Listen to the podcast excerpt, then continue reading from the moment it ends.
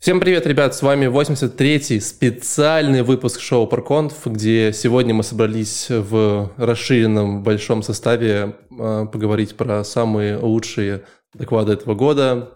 Как вот обычно, знаете, все люди делают, там, подводят итоги, вот, вот это вот все, чем люди занимаются перед Новым годом, э, и мы не исключение здесь.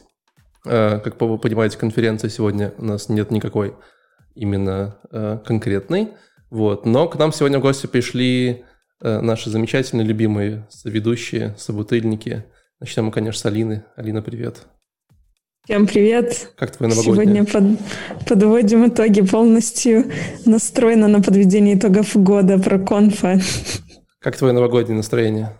Вот, я же говорю, настроение подводить итоги. Отлично. Поставила уже цели на следующий год, там, похудеть? Вот Нет, пока еще только настроение подводить итоги. Хорошо. Ставить цели – это след, следующий выпуск. Прекрасно. Владик э, тоже сегодня с нами. Владик, привет. Ура, привет-привет, я наконец-то, да, с вами снова после э, вынужденного отпуска, так сказать. Кто, кто смотрит за... Отдохнул? Uh, да, в принципе, перезагрузился, так скажем. Типа, Владик, Владик, заново кто... почувствовал прилив энергии. Главный вопрос, Владик, главный, самый главный вопрос. Кто смотрит за Централом, Влад? На, на такие вопросы нас как-то не учили. Владимир? Ну, видимо, да, видимо, Владимир. Ну, круга я просто никакого слушать не начал еще, так что если у тебя вопросики какие-то из этой области шансона... Подожди, а татуировки? А, это не татуировки называется, это масти. Не, у меня другой вопрос. Вадик, можно сделать котлин с хлеба и работает ли? Ну, мы плойку пытались сделать с хлеба. Хорошо. Очень хотели. Там две розетки было, тем более. Мы такие, блин, делать нечего, времени много, надо плойку из хлеба сделать. А потом такие, блин, еще телек придется потом. Ты просто понимаешь, там Java, она же типа... JVM, JVM же должен везде работать. Вот мне казалось, на хлебе точно должен. Если только ты его туда установишь. На хлебе работало бы, если бы можно было кофе запивать, а кофе ж не было. Java же это кофе, кофе это Java. Mm. Не, ну слушай, если в Майнкрафте процессоры собирают, то из хлеба я тоже думаю, можно было что-нибудь придумать. JVM слепить можно из хлеба, да. Ну да. Э, вы слышали, что нам сегодня еще пришел Алексей? Скажи привет. Всем привет, ребят. У Алексея новый вид э, сбоку и старая коробка, если вы смотрите нас видео. Вот, э, этим этот год запомнится. Это если вы еще не видели эту коробку с другого ракурса. Леша, Ставьте лайк, если показать. хотите видеть коробку дальше. Поставьте два лайка, если не хотите ее больше никогда видеть. Поставьте три лайка, если хотите, чтобы Леша ее перевернул на следующем выпуске. Да. А, тебе не видно номер на... Э, а, блин, надо эту камеру двигать. Я тебе подвину, вон номер.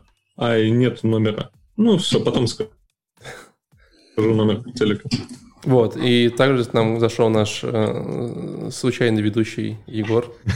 Всем привет, с Новым годом, ребята! Я случайно зашел на Новый год. Вот. Я принес много подарков, связанных с JavaScript, и про них поговорим. Вот. Мне кажется, они интересны.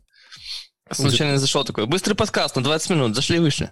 Где, где ты был до этого времени? Расскажи. Я, я случайно уехал в Иннополис, а вот потом я случайно э, а, пропал на работе, потом было много случайных событий, э, где я тоже куда-то ездил. Но самое смешное, я границу пешком перебегал в Россию разок, вот, с пакетами по полям. Вот. И сегодня тоже обратно вот в Минск спешил на подкаст, и, ну, короче, водителя с автобусом не пустили, сказали, ну, водителю нельзя, а всем остальным можно. И в итоге мы так 8 часов стояли, ждали другого какого-нибудь случайного водителя, и реально по улице шел чувак и говорит, у меня есть права, и я могу быть вашим водителем. Вы такие все восстали в паровозик, он был вашим водителем, и такие чух-чух. И, и... Да, и вот я вот так случайно заехал из Иннополиса прямо в подкаст. Нормально. Жизнь ковид-диссидента. Прям сегодня приехал? 20, да, вот прям полтора часа назад приехал. Ничего себе фантастика. Но если бы не водитель тот случайный, то мог бы и не доехать. Да, если бы просто не прошел случайный водитель, которого есть права на автобус. Автобус, блин, капец. Прекрасно. А, ну что, а, как вам вообще год? Я вот знаете, о чем думал? Я вот вспоминал прошлые года и помнил, что вот э, были года, когда вот мог в конце года сказать, тот год был, когда вот, не знаю, там машинное обучение рулило бибикало. Был год, когда вот типа блокчейн и биткоины, да, вот рулили бибикали. А в этом году как-то ничего. Зум. Ковид, ты, ты видел стеки? Бибика это рулит зум, Валик. То есть, типа... Даже Zoom уже не, не э, бурлит, там есть новый стартап, я вот как раз сегодня читал, сейчас название вам скажу. А, Егор, в, кни- в книжке читал, просто уточню на всякий случай. Э, э, ты меня прям вот удивил. Фолианты листал. Стартап называется Hopin. Вот. Он такой а, же, ну это для Zoom. ивентов же. Да, но он как конкурент Zoom, он говорит, что Zoom круто, а мы хотим приватные комнаты, больше, круче, с событиями, с музыкой. Вот ты не говоришь, а музыка играет. А говоришь, а музыки нет. Вот как в лифте. У меня другой Круто. лифт. У меня в лифте пахнет невкусные кнопки подпалены. Такой же? Ну, ну да, да. Ладно, погнали, посмотрим на самые лучшие доклады этого года. Но перед тем, как мы туда перейдем, я посчитал все доклады, которые мы посмотрели в этом году в количестве штуках. Вот типа сколько вот вся наша команда и все наши гости, которые подожди, к нам приходили. Подожди, подожди, Давайте чтобы, угадаем. Чтобы точно быть, ты, Валентин, вот так считал? Раз, два, три. Не, я считал, как-то по-другому. Я, я считал каждый выпуск, а потом суммировал все выпуски. Немножко, а. немножко математика. Так вот, э, ваши ставки сколько, Алина? Так, давай подумаем. Смотри, давай все логически. 12 месяцев. Я думаю, докладов 500, наверное, точно 500. мы посмотрели. Владик? 12 на 4. Сейчас, дай мне быстренько, сейчас. 48. 48 и... 500 где-то. Да не, 8 где-то. 48 на, на, на, даже не 8, на 6-7, я думаю, на 7. Это те, которые мы только посмотрели? Ну, те, которые обсуждали, посмотрели чуть больше. Сказали, да. 340. 350. 350. Егор, 500. Ну, я, я бы около 450 остановился. Короче, 349. Вадик, вот, Вадик. Вадик пересчитал быстренько. Просто. Срочно расскажите один доклад, и мы приблизимся к Леше. Я, я, я посчитал, я посчитал примерно в часах, если взять среднее время около 30 минут, это примерно вот тупо сесть и 8 дней смотреть э, выступления разных людей без вот перерыва на сон, обед и так далее. То есть, наверное, со сном будет это 14 дней нашей жизни. Сколько, что... сколько времени просрали тогда? Э, да. Хороший год. Да. Э, поэтому, э, наши дорогие слушатели, мы вам точно сэкономили примерно где-то 7 дней жизни в этом году, за что это можно нам всем поаплодировать. А Поехали. Ты, кстати, а, а посчитал, сколько, э, типа, знаешь, ну, всего доклады на каждой конференции делились, вот это соотношение, типа, количество докладов, количество, которые мы посмотрели, количество, которые людям можно посмотреть, знаешь, можно такой прям график сделать уменьшение количества потраченного времени в жизни на получение полезной информации. Мне кажется, в Вадике погибает data scientist. Не погибает, по-моему, он цветет бурным цветом. Ура. Наверное. Ладно, давайте поговорим про докладики. Я прям первый, я листал все наши доклады и понял, что это первый доклад, который точно нужно посмотреть всем э, в этом году. Эм, я скучаю, знаете почему? Неожиданно понял, скучаю почему. По самолетам. Вот. Почему? Вот а, не летаешь? Вы как давно вы летали на самолете? Я давно очень. Прям давно. Слушай, ну, так это же не, не проблема. Ты же можешь улететь куда, ну, почти куда угодно. Ну, там Турция и Египет. Не, улететь О, да, можешь. Куда угодно, блин, у тебя такая маленькая планета. В Украину, не, в Россию. Улететь-то можешь, да, но... Там пипец цены ты видел сейчас? Да, да. так это новогодний, новогодний прайс. Смотри, Казань-Москва 20 долларов стоит перелет. Ну, а сколько из, из Надо в Казань а из Минска сейчас долететь долларов 500. В Вильнюс было, я смотрел месяц назад, было 80 долларов. Да, ну вот, короче, я скучаю по самолетам, я реально целый год никуда не летал. Я никогда не думал, что я буду скучать по самолетам, потому что, ну, как бы все время сидишь, немножко переживаешь, что там самолет упадет, это вся история. А, а доклад, который мы сейчас обсуждаем и хотим, чтобы вы, может быть, посмотрели, он называется доклад Race to Mach 2.0 at Scale. Это доклад про те самые самолеты на конференции LeadDev Austin, а, которые вот эти вот супер сверхзвуковые самолеты. Э, которые запретили, да? Которые запретили, да. Вот, которые невозможно было, ну, потому что они очень сильно шумели. Как бы странно летят быстрее звук, но шумят. Ну, там возникают такие штуки. И для меня это доклад не только про самолеты, а знаете про что? Про вот про инженерию, про ту самую инженерию, когда вот вы берете проблему и добиваетесь этого успеха до конца, когда вы идете еще какие-то тернии вот просто ко всему, придумываете какие-то супер безумные фигни, э, когда у вас там самолет э, немножко плавится, потому что он сделан из алюминия и на той скорости, когда он летит чуть-чуть выше, больше там 2.0, вот это вот числа Мах, то он начинает плавиться, поэтому больше нельзя лететь, ну, тупо воздух трется в самолет, и как бы, ну, не, не прикольно происходит. Вот. Э, я прям даже его немножко посмотрел, пересмотрел еще раз. Вот, это очень классно. Но не взлетели звуковые самолеты, к сожалению. Хотя были какие-то истории, вы не слышали новые? Я слышал, я вчера журнал купил, Discovery полистал. Э, сейчас готовится в 2026 году серийно поставить что-то типа конкордов, но 46-местных, то есть маленькие конкордики такие не будут сверхзвуковые, хотели в этом году, но ковид, все дела, что-то там отложили. Ну, короче, через 6 лет ждем. Я не помню, где-то в нашем регионе же была такая история, где ты мог сесть на самолет, он летал вокруг, короче, аэропорта и потом садился для тех, кто, для тех, кто скучает по самолетам. Не слышали такой Сейчас истории? же запустили в Москве такие перелеты. Ты слышал новости, что выпустили самолет Москва-Москва, который облетает Золотое кольцо и там за полтора часа. И там, по-моему, билеты первый раз раскупили за 8 минут, а второй за 6 минут. Там что-то вот такое. Так что тех, кто скучает по самолетам, очень много. Да-да-да, ну вот, мне кажется, это моя тема. Вот, короче, если да. вы хотите слушать историю конкордов, э, узнать, как они были сделаны, придуманы и э, понять, что это такая супер классная инженерная история. Это как вот, знаете, как Гагарин космос полетел, как они превозмогали. Вот та же самая история здесь, как они превозмогали все эти истории. Э, то прям мастхав почитать, послушать, посмотреть. Угу. Грустно, что они сейчас не летают. Никакие самолеты сейчас не летают, грустно. Леш, что тебя в этом году впечатлило? Давай. Алексей? Да, да, да, я тут ребятам отвечаю, там парня забирают, очень жалко. Слушай, меня впечатлил э, в целом, э, э, как, как, как подвести-то к этой штуке.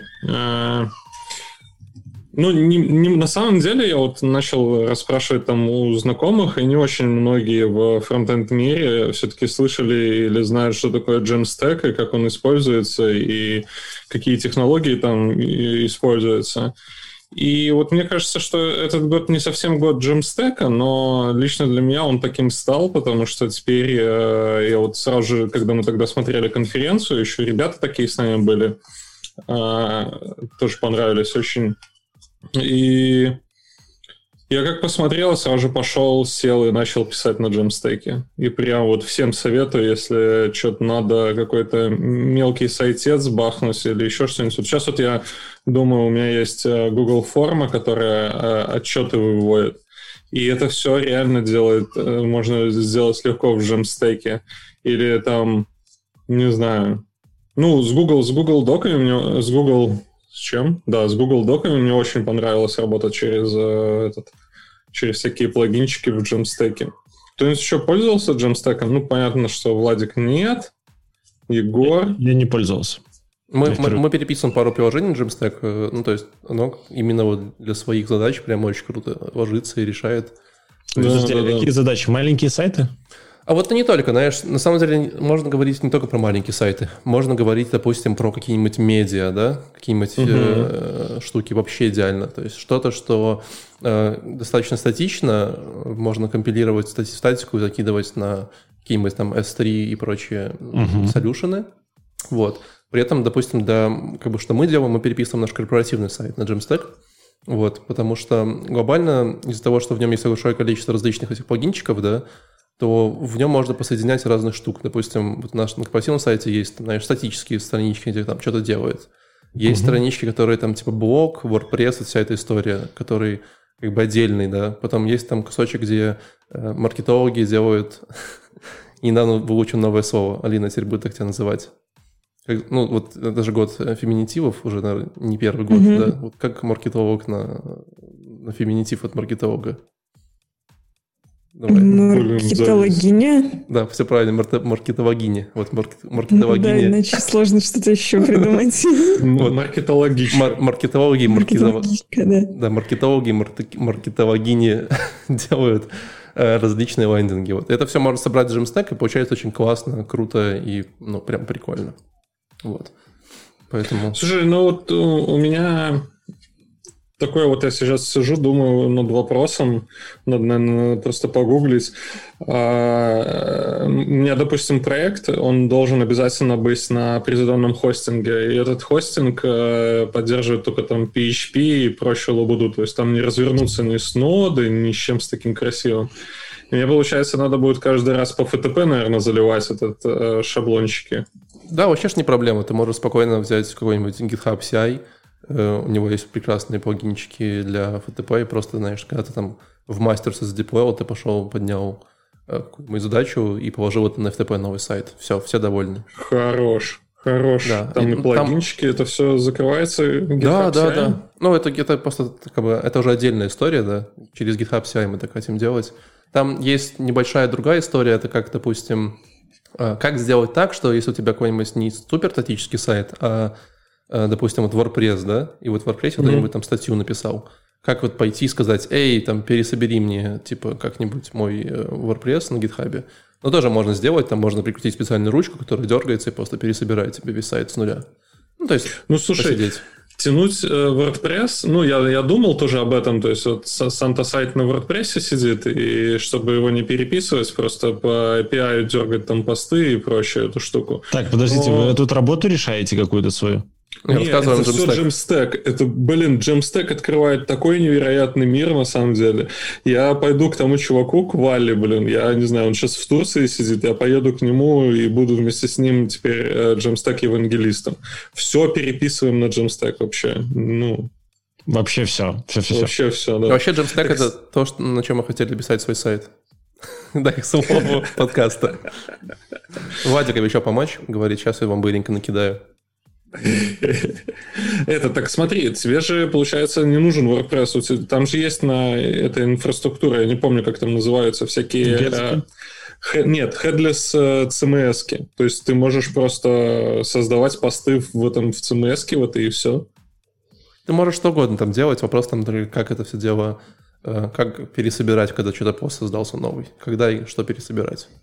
А Gatsby не решает это? Нет, он не решает. Он, то есть это, это уже какой-то CI. То есть, допустим, Netlify как раз э, решает эту проблему. У них есть Netlify CI, который умеет это все дело понимать. Но если ты не используешь Netlify или что-то похожее, то тебе придется задачу самому решать.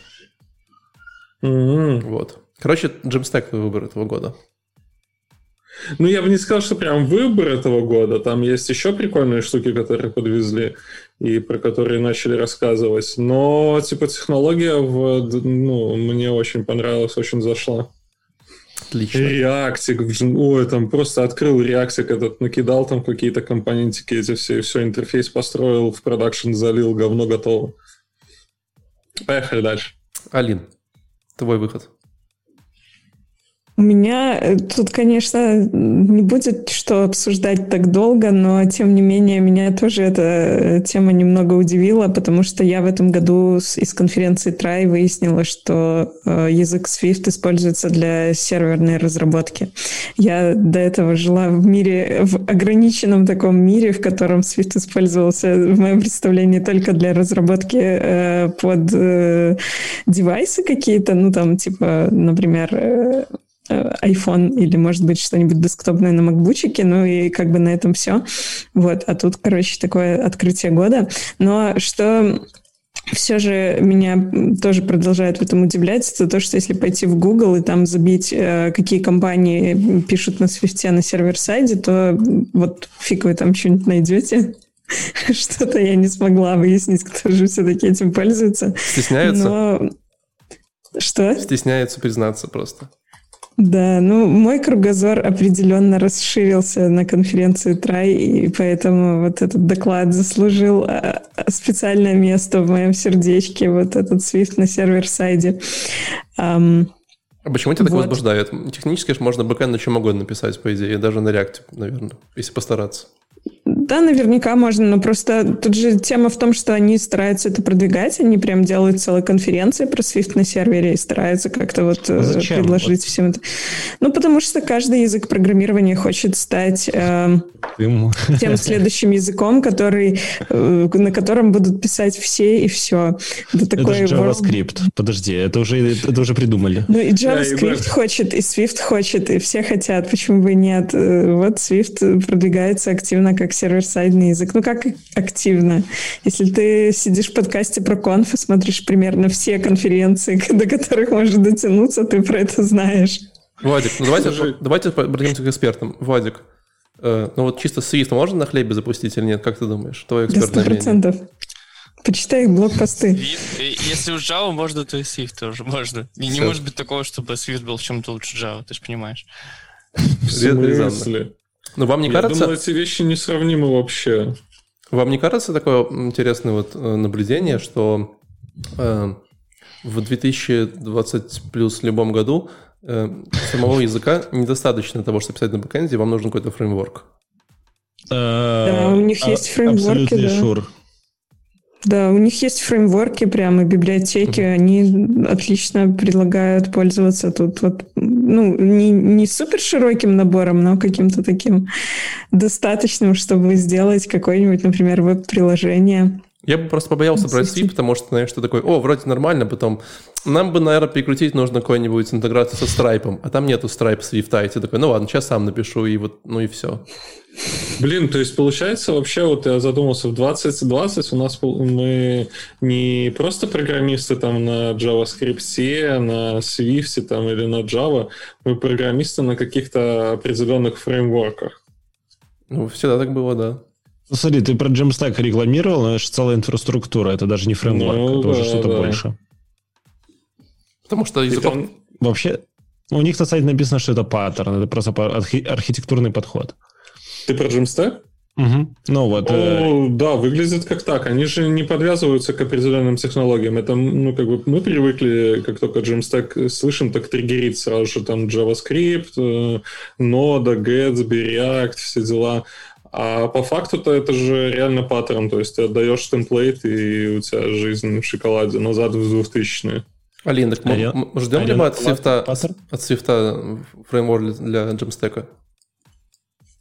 Не знаю, мне кажется, такого нету. Там есть каких-то несколько таких базовых основных фреймворков, но прям вот про Jamstack я ничего не, не знаю, не вижу. Может, если покопаться, что-то можно найти. Но мне понравилось. Вообще, это такая миниатюра, зарисовка о том, как люди говорят о технологиях в 21 веке. Там что-то типа JavaScript, JavaScript, JavaScript, Swift, что? JavaScript, JavaScript, JavaScript. Ну, вот как-то так. Похоже, так все и есть. Не, ну слушайте, ну Swift это реально же, блин, а, только ай- ай- айфончики, они сейчас пытаются вот это все покорить, там все остальное. Но... но они хотят кормить своих разработчиков, все гораздо проще. Ну, а знаешь, как это заманивает новых людей во Swift? Ну, просто раньше было модно, даже на Ruby, когда ты приходишь, тебе говорят, а сейчас мы на Ruby будем делать мобильные приложения. Как бы здорово, но зачем? А на самом деле, знаете, еще с другой стороны, может быть, просто JavaScript, JavaScripтеры, они слишком эти хайперы. Ну, Хайпажор ну, потому что называется. реально, вот если задуматься, я в голове у себя представляю только JavaScript. Я там Swift этого было одна-две конференции, э, на Android одну конференцию, .NET одна конференция, и фигово туча конференций разобрана по JavaScript. Ну, ну и ну, хорошо. Все так, и все так и есть. Вот мне нравится спойлер, следующий доклад. Вот вот где стабильность. Вот где каждый год люди выбирают фреймворк года. Так давайте к нему и перейдем. Че? Давай, давай, покажи. Расскажи нам. Как раз... Фреймворк года Java разработчика. невозможно разрабатывать с фреймворков. Вот, вот, вот тот самый нужный фреймворк. А, в общем, докладик, который выбрал я, один из э, лучших в этом году, это Spring, next Java microframework. Да, смысл в том, что, понятно, Spring у нас это наше все, вообще это Библия, это незыблемая вообще истина. Но вообще доклад был интересен тем, что он именно Spring двигает как для более таких, более быстрой, более шустрой разработочки для микрофреймворков. И вообще Spring Boot, я очень большой фанат Spring Boot именно. Особенно в последнее время, как они развиваются, мне очень это все сильно нравится. А можешь немножко в пару слов пояснить, чем он так хорош? И откуда там вообще микрофреймворки? Ну, вот именно тем, да, давай попробую объяснить. В общем, Spring изначально это такой огромный, обширный фреймворк для таких enterprise Java-приложений, чтобы это все можно было на вебе запускать, там, инверсию э, всяких зависимостей и dependency, это то же самое. В общем, все это делать можно было контейнеры и ну, большими XML-ками. А чем хорош конкретно версия Spring Boot, и конкретно про которую рассказывает э, Алексей, по-моему, в этом докладе. Тем, что все, все, это, все это сильно упрощается, там теперь запустить, в общем, можно приложение свою в, в один конфиг буквально, накидав э, до ябли все, что ты хочешь. А у тебя это в раке. Будет... Ну, не может mm. такого быть, чтобы Java запускалась с одного конфига с какого-нибудь. Это, это Jamstack на, на Java. Да я тебе говорю, там... Я не. Буквально. Пока не покажешь лайв. Яма, Подожди, но в паке тоже говорили, один конфиг накидываешь, и все собирается. The reconfiguration. Не, серьезно, там вот конфиг... А, ну, в Кредле, конечно, прописать надо было, что именно это используешь, и все. А что, что еще там? Я думаю, для любой Android сборки тоже тебе нужно будет как бы сборщик как-то dependency указать, правильно? Не, ну, я же еще помню, что надо пути прописать где-то там, чтобы Java саму запустить. А, да, JVM-чик надо указать же. Не, не надо. В смысле Java Home? Да не, не надо. В не, ну... переменных э, этой среды Windows. А, ты Windows. А, Windows. Подождите. Может быть, на Windows надо. Подождите, э, у меня к вам претензия. Ну, Влад, почему ты не говоришь, что Java теперь платная? За Java надо платить.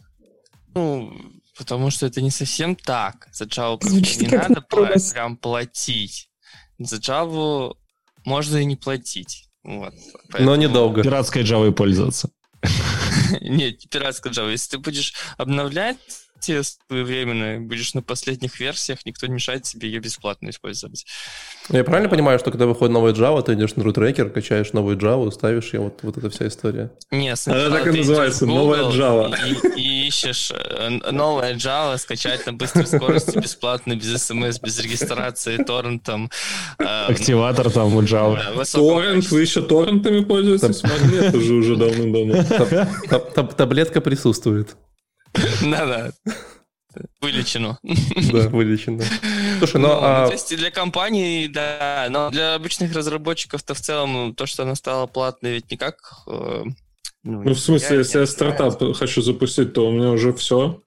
Как бы я не хочу платить бабки на, на старте.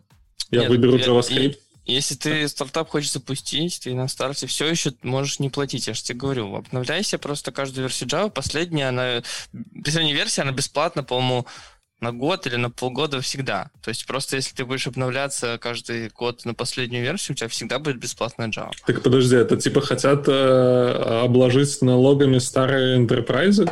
Да. Старые это, грязные интерпрайзы. Для long time. Ох, руки эти как запустили туда, так типа, дайте денег.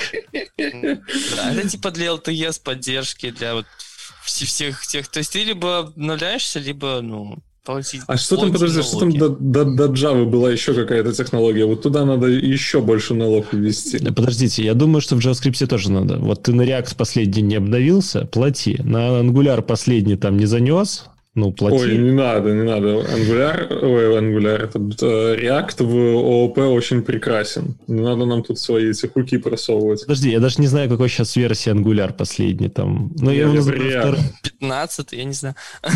Ну вот, и, а Java какой?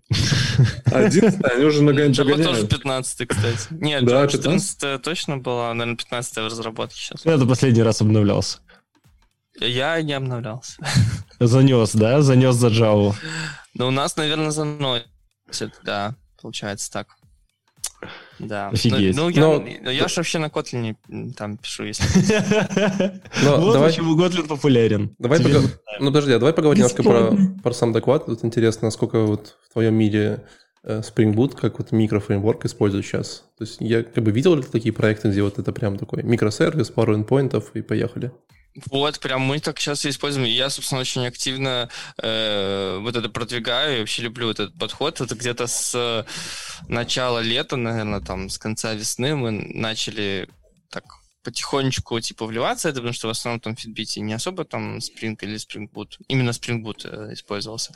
Вот, и мы такие, вот давайте создадим сервисик, сделали один, всем понравилось, и сейчас у нас команда вообще любой вообще новенький микросервис сразу делается на Boot, с, уже есть там набросаны всякие общие вещи, как внутри там нашей системы кавки подключаться, или endpoint какой-нибудь сделать. И у нас, типа, уже сейчас 5, наверное, этих микросервисов, чисто на команду, я имею в виду.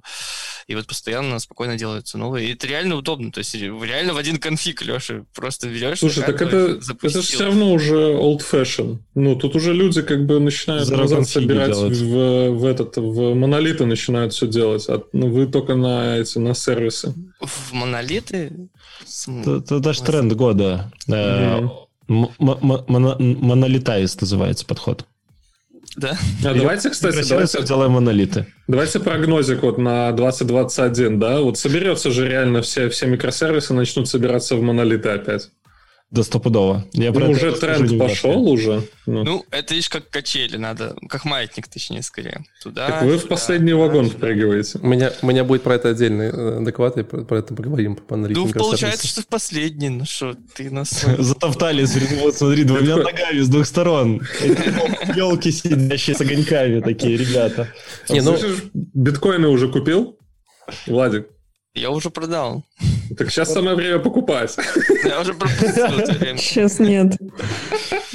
До китайского Нового года надо успеть слить. Ты хочешь, чтобы я повторил эту э, пословицу, да, известную? Закупился на хая, Да-да-да. Э, ладно, мы поняли, что Владик выбирает Spring Boot, и классно, что в современных да. enterprise... Мне нравится этот доклад конкретно, там было много по Spring, я выбрал именно этот, потому что там чел очень ну, такой прям интересно рассказывал, бойко, э, с показом э, своего экрана, то есть live coding ом таким некоторым. И одно удовольствие было смотреть этот докладик, слушать его. И если кого-то интересует именно эта тема, Spring, там, Java, вот он, по-моему, очень хороший, чтобы ознакомиться. Отлично. Егор, твой выбор этого года? Ну, мой, один из выборов. Мой, мой выбор, он на самом деле очень такой кровавый. Э, на самом деле, я очень долго сейчас сидел, изучал микрофронтенды, вообще все, что связано с фронтендами. Ну, знаете, что такое микрофронтенд? Это когда вот, э, ну, у вас много да, говна, говносайтов, да, и вы пытаетесь их сделать, типа, одним большим говносайтом. Вот то, что мы говорили с Лешей, там, мы, типа, микросервисы. Ну, вы же знаете, что фронтенд отстает от бэкенда на 40 лет, вот. Ну, это как раз вот э, история об этом. То есть, если на бэкенде там лет 40 назад уже были микросервисы, лямбда-функции, там всякие штуки такие, то на фронте, э, ну, их особо не было. Ну, люди сейчас такие додумались. Егор, ну. Егор, Егор, NPM-пакеты уже давно есть. Да, но а целыми приложениями, да. Вот цел, целые приложения. В NPM-пакет. В NPM-пакет, ага. Ну, так вот, доклад как раз о том, что... Как называется?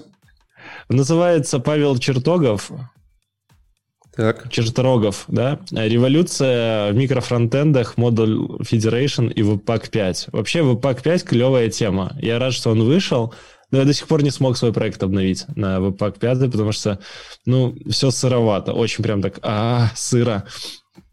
Вот, но я очень жду, я надеюсь, что в следующем году, вот, 2К21, я смогу обновить свои пакеты на Webpack 5, и станет все в раз 10 быстрее собираться. Вот. А в, чем, в чем идея? Вот эти федерации, они, кстати, прослеживаются во всех фронтендерских э, штуках, начиная с Apollo, э, GraphQL, с, вообще с GraphQL, э, с, вот сейчас с Webpack и так далее по фреймворкам. Даже в React что-то подобное завозят, называется сервер Components. Вот. И в чем прикол? А прикол в том, что вот, э, как Леша правильно говорит, все развозят по разным NPM. Э, например, есть такой, например, в компании э, репозиторий компоненты, шарит компоненты, global компоненты, UI-кит какой-нибудь, да? А потом есть какой-нибудь один сервис, второй сервис, третий сервис. Проблема в том, что у вас может быть не одна команда, а 10 команд, которые пилят один большой типа сайт, но разные какие-то там направления этого сайта. Кто-то пишет, там, например, платежку, кто-то пишет отдельно дашбордики с аналитикой, а кто-то там страдает и пишет э, основной функционал. Да, вот, и чтобы команды вот эти большие могли независимо работать, э, круто, если они могут в независимых репках это все держать, но что мы знаем? На фронте раньше вот Лерна была, чтобы пакеты обновлять, версии зависимости, вот это вот дерево зависимости разруливать, Плюс, если вы слышали, есть такая штука Artifactory. Знаете про такое? Ну, чтобы мы же не будем в публичный NPM все заливать, да, нам надо приватный делать, ну и так далее, и так далее, и так далее. И это все вырастает просто в огромнейшую сложную инфраструктуру, которую очень сложно поддерживать. Так вот. Егор, Егор, ну, ну. гид сабмодули. Гид сабмодули. Но тебе на, ну, как ты версии обновлять будешь динамически? Так у тебя main репозиторий, ты туда сабмодули коннектишь и все. А э, эти сабмодули берут э, версии из main репозитория. Ну, то есть ты... Подожди, что Егор будет переписывать все выходные свой проект. JSON с версиями, и тебе надо сами, сами JSON менеджить. Для этого Лерну придумали, чтобы не ручками это делать. Ну, ты, например, обновил один модуль, угу. а у тебя еще зависимых там 20 репозиторий от него. Ну, как ты руками полезешь каждый обновлять? Ну, больно. А, вот. И вот, Webpack пятый, а Module Federation встроен в него решает эту проблему. То есть, когда у вас много независимых команд, могут независимо запилить приложки, которые сами по себе запускаются. И собирать эти все приложки в один какой-то билд, при том, э, э, заметка, да, при том, что вы можете, например, 5 реактов не собирать в один бандл, да, то есть будет один реакт на все 5 приложений, хотя каждое 5 приложений можно независимо запустить, и команда может работать. Но когда идет общий билд, например, в продакшн через CI, там двухчасовую, то это все можно как-то настроить, чтобы вот э, выключить э, повторы, дубли и так далее, и так далее. Вообще все называется, ну, строится на двух принципах. По сути, есть приложение хост, главное приложение, и есть приложение remote. Ну, то есть оно синхронно подключается, когда к хосту. А в хосте, например, описано, что у него публично, э, называется публичный скоп, а что приватно. И вот, э, ремоутное предлож... приложение может быть хостом для другого приложения, которое тоже может быть ремонт. По сути, ты можешь построить такой граф из приложений. Вот это вот настоящий микрофронтенд. И не грузить дубликаты фреймворков, библиотек и всего такого. И это позволяет, знаете, что сделать? Позволяет сделать вот микрофронтенд, где каждая часть, ну, по сути, запускаем один сайт, ничего не перерисовывается, мы лазим в вебчике в нашем большом приложении, и все как бы одна страничка статичная висит, да, то есть никаких релоудов, белых экранов, ничего. Но часть приложения может быть на React, часть на Angular, а третья что-нибудь на Svelte или там на Vue сделано. И все будет работать нормально. И мы можем давай, не париться об этом. Только что маленькую, маленькую можно, можно, можно я ставлю? Давай. Только что ну, послушали... Ну, я, в принципе, рассказал. Все. Только что послушали монолог Егора, как забороть ваш проект. Не-не-не, смотри, маленькая ремарочка. Я просто э, с течением обстоятельств тоже смотрел этот доклад. И, э, насколько я понял, пока чувак это все настраивал, он испытал невероятную боль. И все эти модуль Federation и вся вот эта вся шляпа, она настолько сырая, что чтобы это все взлетело, нужно потратить э, ну, N, нужен... там Нужен DevOps. человека часов, да, DevOps какой-нибудь, чтобы это все настраивал. То есть это может быть реально каком-нибудь 2022, но, но все равно, come on, это, это, это такая узкая задача, которая решает там... Она ну, не да, узкая. Давай я расскажу. Я, я не расскажу. Я с тобой не согласен, что она узкая. Я, я сегодня читал статью, а я сейчас в последнее время очень много статей читаю. И есть так называемая Забил тема... на книги. Да. Не, просто, просто научился читать, как бы, знаешь. Да, я научился читать интернет. Короче, э, есть общий тренд, он называется мегаприложение. То есть мегаприложение как мегафрукты, да? Вот. Это когда э, мы строим уже не просто приложение, а приложение, приложение, приложение. Вот такое вот что-то. Когда мы начинаем как большая компания, например, Яндекс, да, у Яндекса же там и дороги, и транспорт, и самолеты, Яндекс там переезды, Я, Яндекс перебеги, Яндекс закладки, вот, ну, короче, у Яндекса все, и они это все собирают в одно большое Яндекс что-то, да, И вот, и таких мега-апов с каждым годом становится больше. Если раньше мы знали, что есть WeChat, и в нем там дохерища всего, то, то сейчас таких уже как минимум десятка-два. И там реально дохерища людей работает. То есть задача вполне себе интерпрайзная. Слушай, ну, я уверен, что разруливать э, на уровне Яндекса это все через микрофронтенды, это просто будет невероятная боль. Ну, кто-то будет это делать, кто-то будет поплачет, напишет статью, потом напишет пару библиотек, и в 2К21 к концу мы получим вот то, что нужно. Не раньше 2К22. Потом... Ну, короче, штука, штука меня впечатлила, и она как раз решает мою боль, потому что я как раз с этой штукой столкнулся вот прямо на работе. Мне прям приходится это тоже делать на всех предыдущих проектах я делал это руками без веб-пака. Это было очень больно. Это я прям вот страдал месяцами просто настраивая это все. А сейчас вот есть уже хоть какая-то автоматизация. И я сейчас на работе опять буду с этим сталкиваться и опять буду плакать. Так что 2К21 будет веселый для меня. Не, тема прикольная, как бы, но, блин, э, я все равно слишком скептически к ней отношусь. Ну, чувак этот, понятно, чувак с Э, с GraphQL. Это же парниша, который про пропихивает вообще GraphQL и все, что с ним связано. Я сейчас тоже могу начать пропихивать GraphQL, потому, ну, это следующий топик, про который я бы хотел поговорить. Но GraphQL это реально боль. Вот. На маркетинг, это просто очень больно. Э, очень больно. И, так микрофронтенд это то же самое, тот же маркетинг и та же, та же боль. Ты, блин, хлопанешь еще ну, это как э, киберпанк ждать, да? То есть можно ждать, ждать микрофронтенд. А потом получить на, этот, на, на, на 60 FPS мыльный экран. Да. Леша да, поделился но... более, только что я чувствую прям. А не, я даже не скачивал, я ну его нафиг. Я в танки играю. Нормально. Боже, боже, ты поддерживаешь комп- корпорацию зла. Они да, продолжают да, делать да. танки и думать, что это хорошая игра. Он, он, ежедневно, он ежедневно поддерживает корпорацию. Онлайн поддерживать на уровне. Я даже, я даже доначу туда. Ну. Ладно, давайте о чем-нибудь хорошем поговорим. Как ты хочешь на позитивно от эти ваши микрофронтенды. Эм, вот, следующий как раз я. Эм, тут опять доклад. Я вот сегодня выбирал доклады не про какие-то конкретные, может быть, технологии, а про больше про философию. И, конечно, я был бы я не я, если бы не выбрал доклад создателя Ruby on Rails, Дэвид да, Хаминерхайм, все время забываю, как его произносить, Дэвида Хеннимейер Хэнсона. Yeah.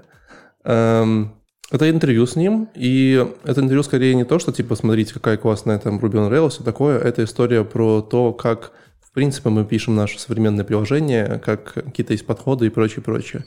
Подожди, и... а Хэнсон это товарищ, который придумал Руби или поддерживает Руби? Написал... Как он связан с Руби? Это вообще создатель. Э, нет, создатель, а, создатель, хорошо, все, создатель on Rails. Это не, это угу. не создатель Ruby. Так вот, э, тоже довольно интересно посмотреть, потому что, как бы, ну, Дэвид, он такой чувак, который, э, ну, много говорит о философии, о философии в разработке, о философии, в принципе, много всего. Вот, и если поговорить какие-то, поговорить какие-то хайлайты, Э, того, что он рассказывал, ну, допустим, то, что мы говорили, да, э, на самом-то деле технологии, которые мы там пользуемся, они входят по кругу, это, это факт, да, там было, были монолиты, потом стали микросервисы в виде SOA-приложений, потом все стали писать монолиты, потом опять начали микросервисы, э, и сейчас обратно все возвращается в сторону монолитов, вот, и он говорит, ну, у меня, говорит, простой подход. Я вот, вот остаюсь на моем своем точном мнении, и иногда я на хайпе, иногда я не на хайпе. Как бы главное, вот, типа, вот я знаю, что это точно правда, и как бы я к этому уже спокойно отношусь, знаешь, когда люди начали кричать, что фу, там плохо, там все ужасно. Мы такие, ну ок, типа, поговорим через три года. Говорим через три года, о, мы уже опять на хайпе, опять монолиты, все круто-круто. А, поэтому, как говорится, stay consistent, э, э, наверное, это одна из прикольных вещей, которые он поговаривал. И в целом он очень, очень такой интересный томик э, затронул, где он рассказывал про то, что как-то мы мы перестали считать деньги в разработке в каком-то виде, да, то есть, когда, знаешь, раньше э, ты садился делать приложение, и ты такой, сейчас все запилю быренько, сейчас там такой, так, нам нужно 4 фронтендера, WebOps, DevOps, вот этот чувак будет 3 месяца настраивать микрофронтенды, так, ты, наверное, сейчас Kubernetes кластер поднимешь, вот, и через полгода вы такие, ой, что-то как-то деньги закончили стартапа, наверное, надо все. И ну, с этим трудно не согласиться, что, наверное, индустрия стартапов IT немножко испортила э, вот этот вот, не то чтобы испортила, можно сказать, э, как бы... Э, ты думаешь, стартапы? Я, я, я думаю, что это не стартапы, а корпорации, просто они задают слишком высокую планку для старта. И ты такой, как бы хочешь сделать как корпорации по статьям, и такой туда-сюда, и, и, и вот у тебя уже 5 вебопсов, 7 девопсов сидит, там что-то настраивает. А потом ну, какой-нибудь Яндекс Клауд подъезжает, и ты такой, блядь, вот, я только на VS все настроил.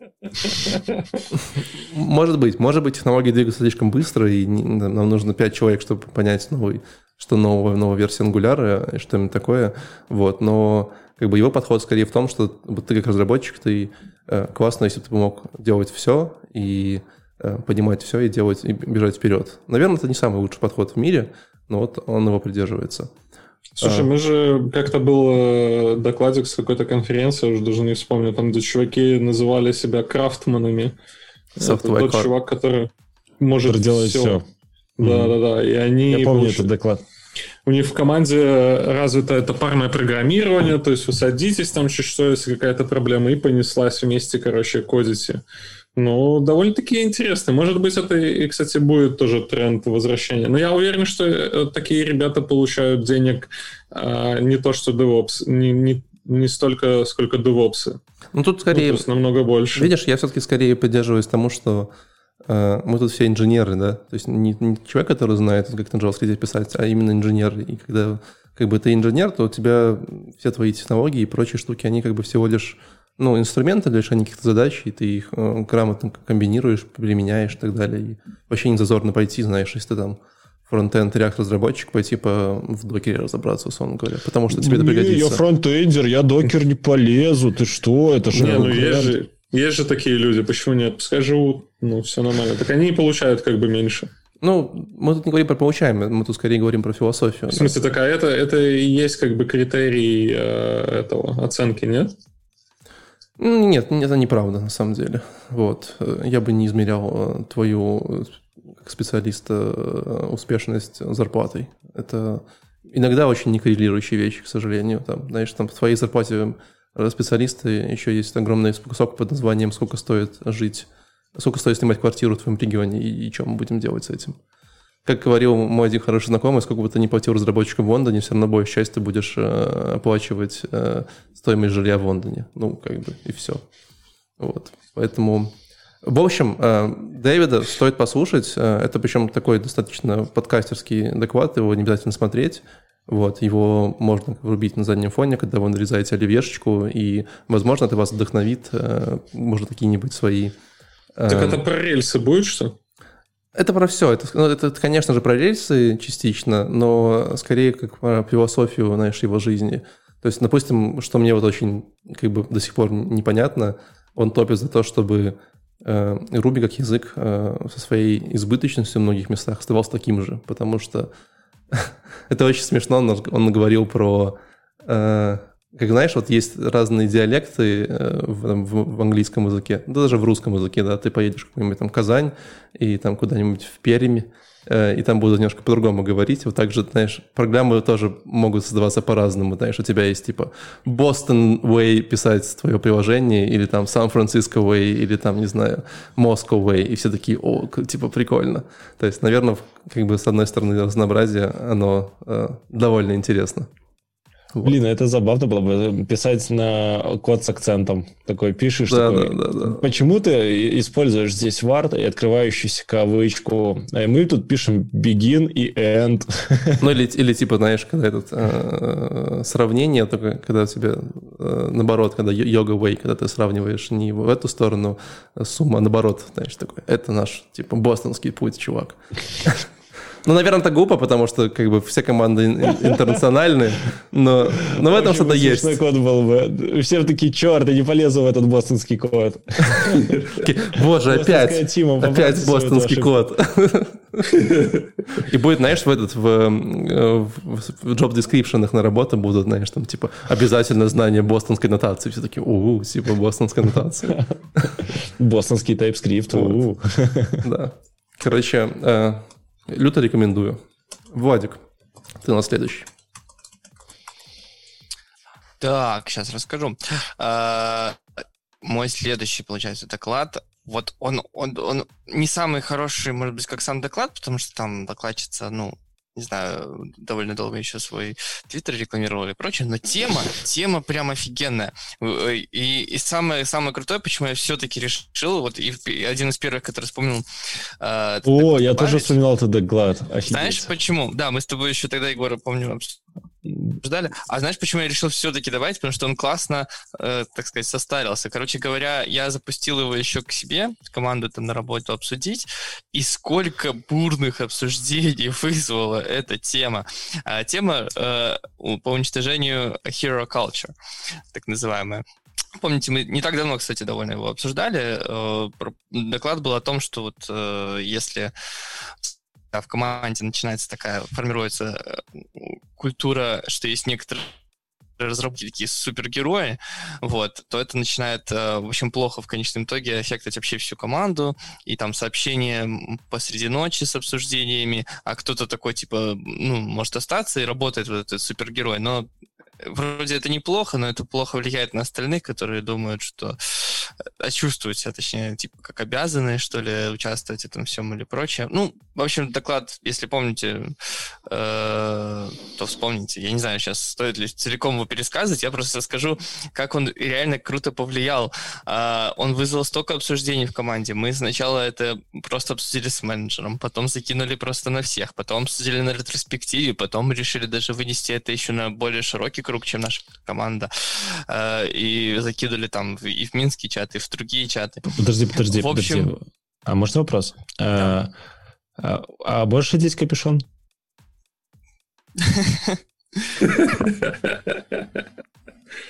А, а, а знаешь, что случилось с Железным Человеком? Его уволили. Подожди, а что случилось с Железным Человеком? Что случилось с Железным Человеком? Он же, он же погиб, да? Он же спасал кого-то. Да, он погиб, а актера уволили. Вот, ну, так что так что Но он... героями, видимо, так и поступают. Они не выходят на пенсию. Да, он погиб героем. В общем, э, очень интересная тема для обсуждения и для размышления самому, для обсуждения в команде. И увидя такую очень бурную и активную, прям вовлеченную реакцию многих людей с разными мнениями на этот счет, э, я прям решил, что это один из важных докладов из тех, что мы вообще посмотрели на проконфе за все это время, и, возможно, посоветую даже обратить на него внимание вообще всем и попробовать реально вбросить э, в какое-то свободное обсуждение на той же ретроспективе или что, даже если вы думаете, что у вас такой проблемы нет, а интересно все равно узнать мнение если у вас герои. коллег. Э, если у вас герои, мнение вообще на тему, нужно, э, хорошо ли герои, нужно ли их нанимать, там, скажем, еще что-то. Слушай, ну мне интересно... Нужен новый герой. Мне да. интересно, а попробовал, ну, а в итоге к чему это привело? То есть выработались какие-то новые правила, может, там, может быть, Да, дальше? выработались угу. правила, допустим, после 10 э, ночи и до 9 утра вообще не писать никогда в общие чаты. Угу. А, то, только если... Жестоко, я считаю это. Ну, а если кто-то, а если кто-то хочет работать именно в это время, в чем проблема? Почему обязательно это как-то сразу вот, вот как геройство определяется?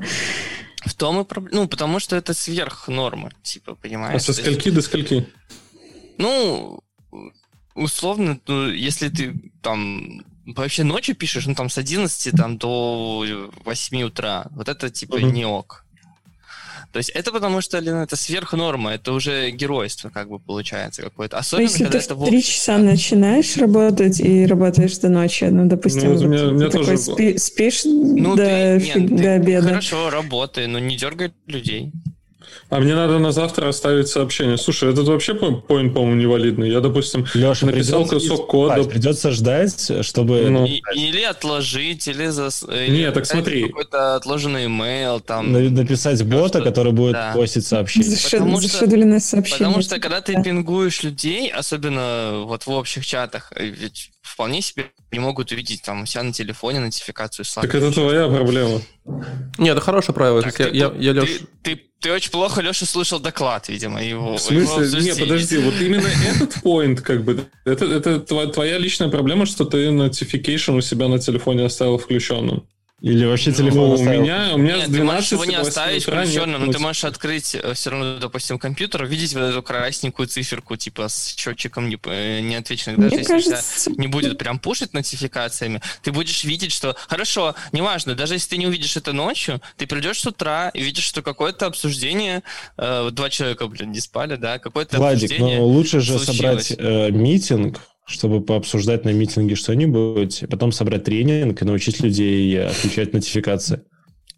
Я думаю, что тут совсем не нулевой Дело смысл может том, иметь что... еще да, еще то, что народ воспитывать надо и с обратной стороны, что как бы если ты спишь, то спи, тебя, ну, никто вообще не обязывает там следить за всеми нотификациями, и это вообще нормально, что ты не ответил на нотификацию в течение часа, Хорошо, и, ну, это, это тоже нормально. как бы культура, которая воспитывается в компании, Подождите. что, ну, совершенно нормально пропускать сообщения, там, ты ок, если ты не Хорошо, ответил на что-то. ты представь себе другую ситуацию, я же не говорю, что прям дело именно в том, что прям нотификация пришла, и ты такой, а, должен ответить.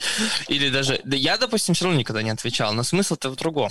А, вот случилось такое спонтанное обсуждение, допустим, сейчас, Егор, ну подожди, э, часа там в три ночи кто-то написал, кто-то не спал и обсудили. Люди, которые приходят потом в начало этого дня, они не успели принять участие в этом обсуждении. Возможно, они бы что-то могли добавить. Во-вторых, они видят, что оно было, и это психологически все равно давит на то, что типа якобы ты э, был обязан что-то это видеть, посмотреть, поучаствовать.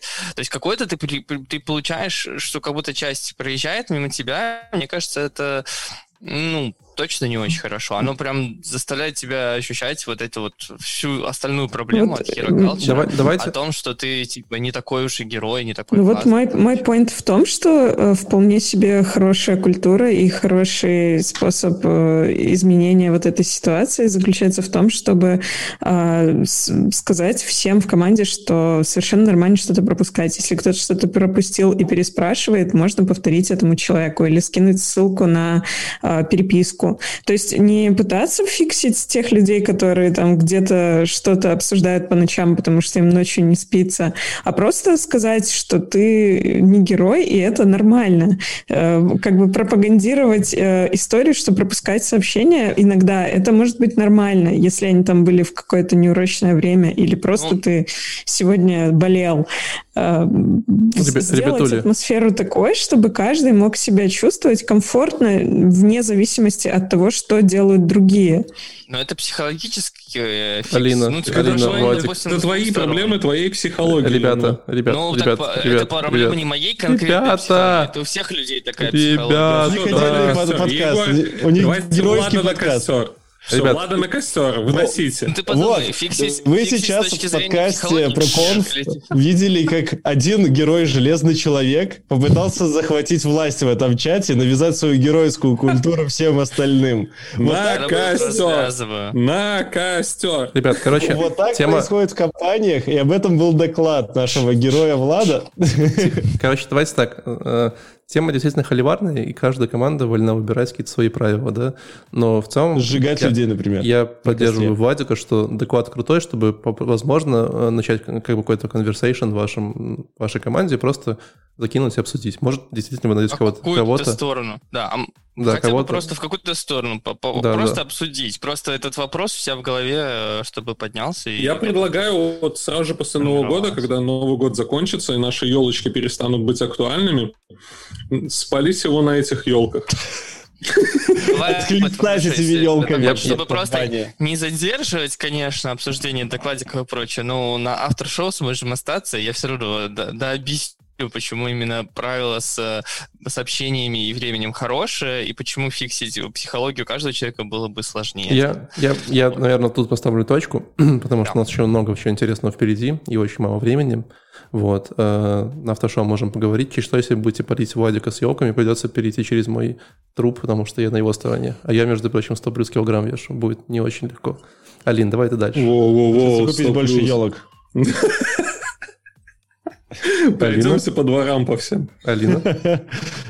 Я в 2020-м уходящем всем рекомендую обязательно посмотреть э, TalkScript э, с TypeScript командой с TS Conf 2020. Так. Чем мне запомни, запомнилось это обсуждение? Вообще, это не доклад, это кендей-сессия с разработчиками Свифта. Там присутствует э, дизайнер Swift а. TypeScript. TypeScript. TypeScript, да. А угу. что я сказала? Сказала Swift а. Swift а. Фантомные боли просто. Боже, простите. Да, разработчик TypeScript Андерс Хейлсберг. Я просто заоптимизировала. А, Алина, Алина, знаешь, я подумал, что вот так э, Swift и добрался на бэкэнд. Кто-то приходит такой, давайте завезем TypeScript а, Swift на бэкэнд. И да, и завезли. Uh, да, Андерс Хальсберг, э, который является, собственно, дизайнером TypeScript, и, как стало известно в нашем выпуске, в принципе, э, самый, наверное, успешный а, language дизайнер такой из ныне живущих, э, он много хороших языков всяких э, приложил к ним руку или сам разработал. Вот. Э, очень интересный диалог. Команда отвечает на всякие вопросы хайповые, популярные для всех разработчиков языков, типа как они там собираются развивать свою систему типов, как можно важить ее, а, рассказывают о том, что они думают про WebAssembly, а, говорят на хайповую тему о продукт-менеджменте для языков программирования, которая сейчас в последнее время так активно обсуждается. Вот. Ну и еще они очень дико смешные, у них там очень смешной хост, который постоянно шутит. И в конце они играли в ржачную игру, Never Have I Ever, э, и вскрывали всякие грязные секретики друг про друга. Это вообще прям супер. Мне кажется, что это, эта штука, вот этот диалог, не диалог, как-то обсуждение, можно даже на какой-нибудь, наверное, такой полугиковской вечеринке посмотреть поржать вместе с разработчиками TypeScript. Они вполне себе веселые такие пацаны. Вот, так что доклад всем рекомендую. Быстро. Быстро и да. хорошо. TypeScript. И то, что Владик, да. TypeScript — это такая история. Без набросов. А, да. я сразу, а я сразу перейду к TypeScript к, к своему следующему топу этого года. Это вот наша недавняя конференция про WebAssembly. Oh. Ну и доклад называется «Почему...» Ну, я уже говорил это в выпуске, и повторюсь еще раз. Э, все разработчики конференции любят писать свои сайты и там, регистрации на конференцию на языке, которым они обычно э, пропагандируют и влюблены в него. Вот. Я думаю, что Swift, Swift на бэкэнде, возможно, тоже так появился. Нужно было просто приложение написать для регистрации. Вот. Э, и доклад называется «Почему WebSummit, WASM Summit, WASM — это WebAssembly, э, сайт не написан на WebAssembly». Вот. Во-первых, там абсолютно прекрасная докладчица, которая является одной из core team в WebAssembly, она является одной из core team э, в, в, в Rust. Она очень много прикольно шутит, э, очень огромное количество шуточек про Twitter и про такой data science на коленке, типа, знаешь, ну, это вот график, когда там вы все видели странные графики, где там ничего, ничего не понятно, что на, на X и на Y, но вроде получается какая-то там, типа, красивая кривая, просто подогнали циферки и все остальное. Вот. Эм, ну и для меня, наверное, вот и сам, сам доклад, и сама конференция, э, она показала, что есть еще во фронтенде люди, которые не, не пытаются брать любую технологию, типа, что там у нас, GraphQL, и говорить, это наш святой грааль, мы будем все делать на GraphQL, это точно решит все наши проблемы, э, микрофреймворки и вся история. Вот. А, а скорее такой хороший взгляд на то, как это работает, почему это нужно, и, и наверное, WebAssembly ну, до сих пор э, такая технология, которая, с которой еще никто не знает, что делать, э, но при этом есть уже какие-то наработочки, какие-то истории. И даже есть офигенная демо, э, я рассказывал тоже в подкасте, про то, как ребята взяли и оптимизировали там просмотр огромных картин э, в вашем браузере, и там, все стало в 10 раз быстрее. Поэтому если вы ни, э, ни разу просто слышали слово WebAssembly, знали, что это такая штука, которая запускает какие-то штуки в браузере, но вот глубже не копали, то начните с этого доклада, э, получите определенный э, классный кайф. И вообще, мне очень сама Эшли Уильямс импонирует. Э, я даже подписался на нее в Твиттере, что происходит примерно раз в год, на кого я подписываюсь в Твиттере, поэтому я подписан на 7 человек, мне кажется. Вот. И захожу... И правда. И ты в этом году подписался на нее? Значит, э, в этом году ты еще и на меня подписался. Выходит уже два раза в год. Ну, я, я, я на тебя, типа, заочно в следующем году подписался. Не, я, а, просто, я просто пытался тебя найти для подкаста, ты, как обычно, не отвечал. Думал, может, в Твиттере тебя зафолвили, ты увидишь и порадуешься. Вот, нет. Э, и самое классное, что в Эшли у нее, она как бы разработчица, но у нее есть э, степень по психологии и социальным наукам, и что-то еще такое. То есть она как бы очень прикольный смешанный бэкграунд. То есть она как бы знаешь, всю жизнь там работала там, на флеше и прочее, но закончила совершенно другие штуки. Это не может тебя не радовать. Вот. Там um, вообще вся конфа, кстати, такая. Там все такие доклады очень понятные. Судя по всему, ну, мои доклады тоже такие были. В общем, если теме ВАСМа хочется разобраться, надо, наверное, пойти и посмотреть всю конфу. Это еще, это еще не онлайн-конференция, это еще то, когда можно было собираться в зале. И она такая супер ламповая, как ты знаешь. Как будто вот друзья собрались в одном зале и что-то друг другу рассказывают. Очень классно. Да. Ну, у нас еще есть одна очень странная конференция, которую, не знаю, как мы откопали, и вот Леша ее в этом году выбрал. Леша. Самая странная я... конференция года. А ты, ты, же ее нашел. Ты сказал, что типа нашел протокол какой-то, и давайте, короче, посмотрим про новый протокол. Да-да-да. И, и это просто, ребята, вот если вы вот сидите, уже вам наркотики надоели, алкоголь надоел, и не знаете, что делать на Новый год, то вот просто посмотрите наш, э, как это, наш обзор на конференцию ActivePub. Это совершенно вообще новый, новый мир. Еще раз. Как конференция называется? Я пойду посмотрю. ActivePub. Нет. Activity Pub. Activity Pub. Activity Вот так надо было делать. Да, да, да. Да, но э, протокол же ActivePub называется. Нет, Activity Pub, извини. Activity Тоже Pub, все так. А, видишь. Короче, это прям вообще новый дивный мир с э, блэкджеком, э, проституцией. Я думаю, наркотики там тоже присутствуют.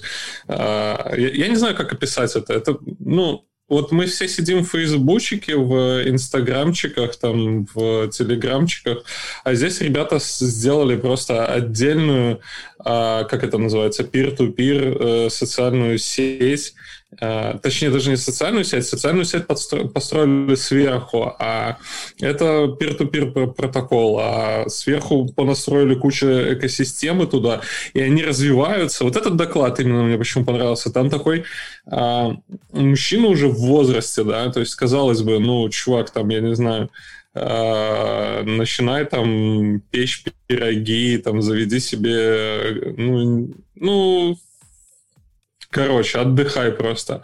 А он с горящими глазами, вдохновленный, рассказывает про то, как было бы круто, если бы э, подвезли э, игры в их социальные сети, чтобы подвезли там всевозможные видео и прочее.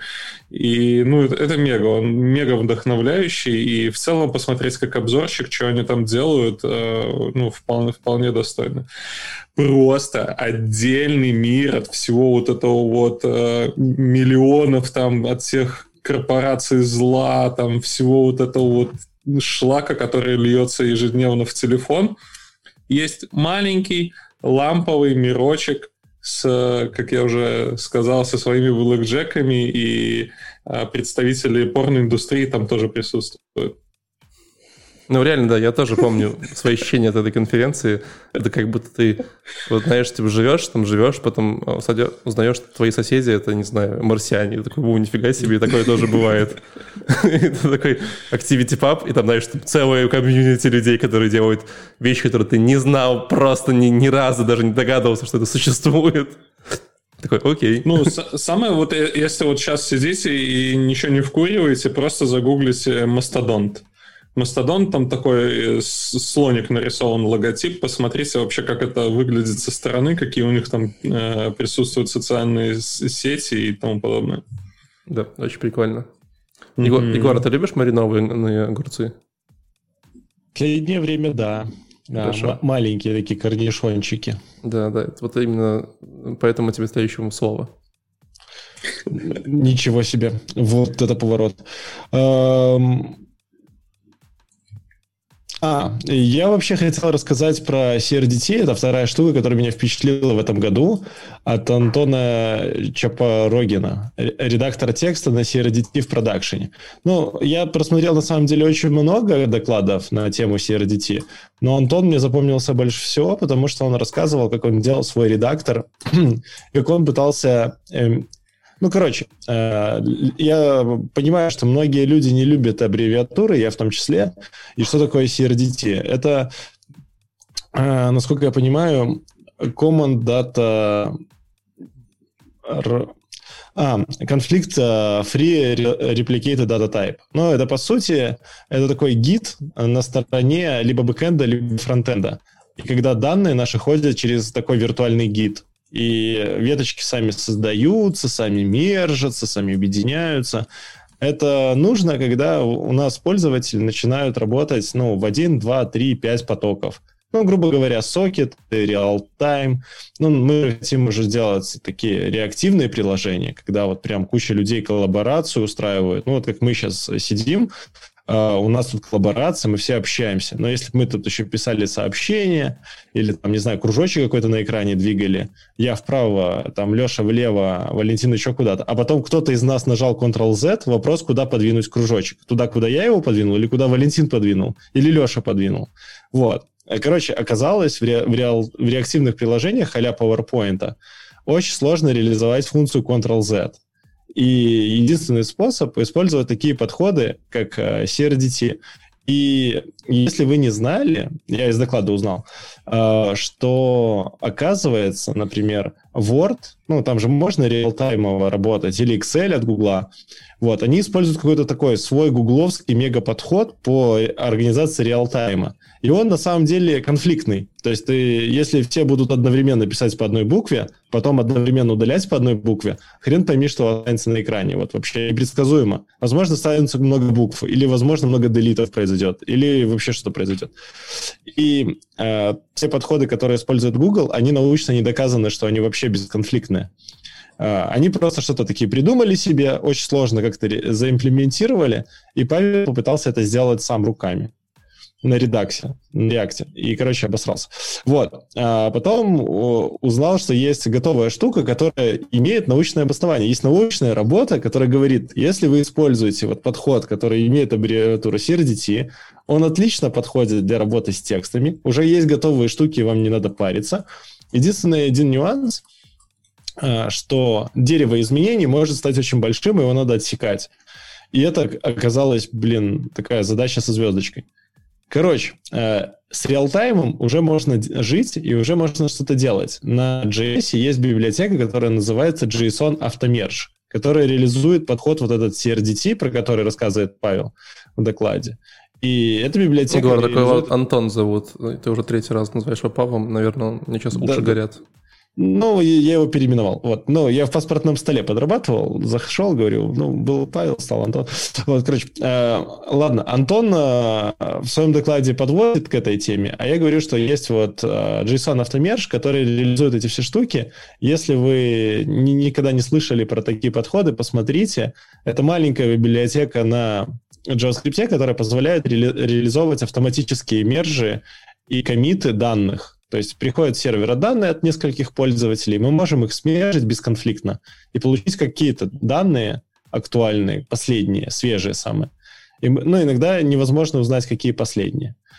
Вот. Э, и можно на бэкэнде, на фронтенде это использовать для ре- реализации реалтайма, если вдруг в проекте потребуется. Меня это впечатлило, потому что я не знал, как это вообще решить, когда столкнулся с реальным таким реалтаймом, и когда события, просто какая-то гонка событий возникала, мне надо была какая-то воронка, чтобы данные как-то, ну, по очереди пустить. И стоит машина React, Redux, это все не помогало вообще никак. Да, вот. Так что для меня это открытие года. У нас, кстати, был похожий доклад от э, одного человека, который делал э, редактор майнмэпов, если кто-нибудь помнит. У него была точно такая же проблема. Вообще помню, проблема... Помню. Да. Проблема очень прикольная, реально ее решить можно по-разному. Вообще легче ее не решать, честно говоря, чем решить, мне да, кажется. Да. Вот, но да, это очень прикольная история. Кул. Cool. Алин. Что, следующий доклад? Давай. А, это доклад, кажется, он у нас был весной с конференции Team Lead Conf, или как там она называлась, по-моему, по-моему, Team Lead Conf доклад Егора Толстого о том, как подсидеть тимлида. Это вообще очень классный доклад на многих уровнях. Эм, ну, начиная от подачи, от того, что Егор классно его рассказал, там mm-hmm. со всякими шутками, прибаутками, и заканчивающий тем, что э, какой он research провел, он там приводил несколько результатов, нескольких опросов, которые он делал сам, там участвовал несколько сотен тимлидов в этих опросах, какие-то опросы делали HR-компании российские с исследованиями там зарплаты, всего такого. То есть, ну, доклад очень насыщен по информации. Коротко, о чем доклад? Э, это перечисление всяких мифов и страхов, которые преследуют людей на менеджерских позициях. Ну, он конкретно говорит про тем лидов технических команд, но так послушав коротко, я думаю, что эти страхи очень похожи есть практически у любого э, человека, работающего э, в позиции именно менеджера, а не специалиста, да, там страх того, что у тебя слишком переоцененная зарплата. Если ты, например, выйдешь на рынок труда, то ты не сможешь найти найти работу с такой же зарплатой. Или страх того, что ты теряешь э, свои hard skills. То есть, например, ты забываешь, как программировать, и э, начинаешь только там э, тикеты в джире перетаскивать, ну и так далее, и так далее. А это все прямо бьет в точку, то есть ты слушаешь доклад и такой, о, точно, да, я вот так и думал, меня, что, наверное, да. да, это про меня, что если я сейчас выйду на рынок, то, наверное, фиг я себе что найду, потому что там всех тем лидов растят внутри компаний. А, в общем, доклад бьет в цель, а, он разбивает некоторые мифы, а, там, опять же, про то, что нет вакансий на рынке, вакансии есть, Егор исследовал, по крайней мере, российский рынок, и я, но я думаю, что и на других рынках ситуация похожая. А, там оно он... по-другому называется. Что именно? Это по вакансии называется Team Lead. Оно может да. называться как Engineering Manager. То есть, uh-huh. если искать Team Lead, то можно не найти, а если искать Engineering Manager, то вакансий становится X больше сразу, там каратно ну, больше. В моем представлении инженеринг менеджер это может быть уже человек, который не только, например, группой разработчиков руководит, а руководит сразу несколькими э, командами, чтобы ну, просто улучшать продукт в какой-то области. Слушайте, вот мы говорим про, про тимлидов в таком ключе, да, но есть же другие тимлиды, есть тимлиды, которые выступают как ресурсные менеджеры. Да, есть и такие. ну, мы, это мы не тимлит, это просто другой аспект э, менеджерской профессии, скажем так. Вообще мы, мы говорили на этой же конференции про Team Lead Conf, где э, был доклад, сходите, посмотрите, э, что такое Team Lead, и там прям мы еще минут 20-30 обсуждали то есть, там, mm-hmm. что, что за роль, там, почему это называется по-разному, поэтому... Что это за зверь? Не будем, не будем здесь сейчас долго Вообще проходить. на этой конфе много классных докладов. Там был еще доклад Ольги Проходской, я его, ну, просто не номинировала в топ-2020, но он тоже очень крутой. Просто не знаю, почему мне вот доклад про как подсидеть тем лида запомнился больше, наверное, просто своими шуточками и, и тем, что он так построен в манере вредных советов, хотя э, там были другие очень крутые доклады, которые я вообще всем рекомендую. Strongly recommended. Классная а мы уже, конфа. Мы уже второй, второй год подряд смотрим, да, Team Lead Conf? Мне кажется, что да, нет, да. что это было, да, второй Мне год. кажется, что было. Я видел Егора, видел угу. этот доклад, видел тот доклад, который ты сейчас описываешь. Мы это было смотрели, в 2020. И был еще год до этого, когда мы приглашали, по-моему, у нас в гостях был а, Лекс, IT-борода, мы там тоже да, да, да, да, лидерская. Угу. Да-да-да, что-то было.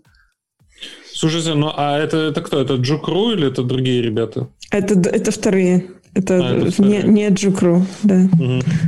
Ну, прикольно, слушайте, прикольно, что есть такие... Двое организаторов. Есть угу. ребята, есть вторые.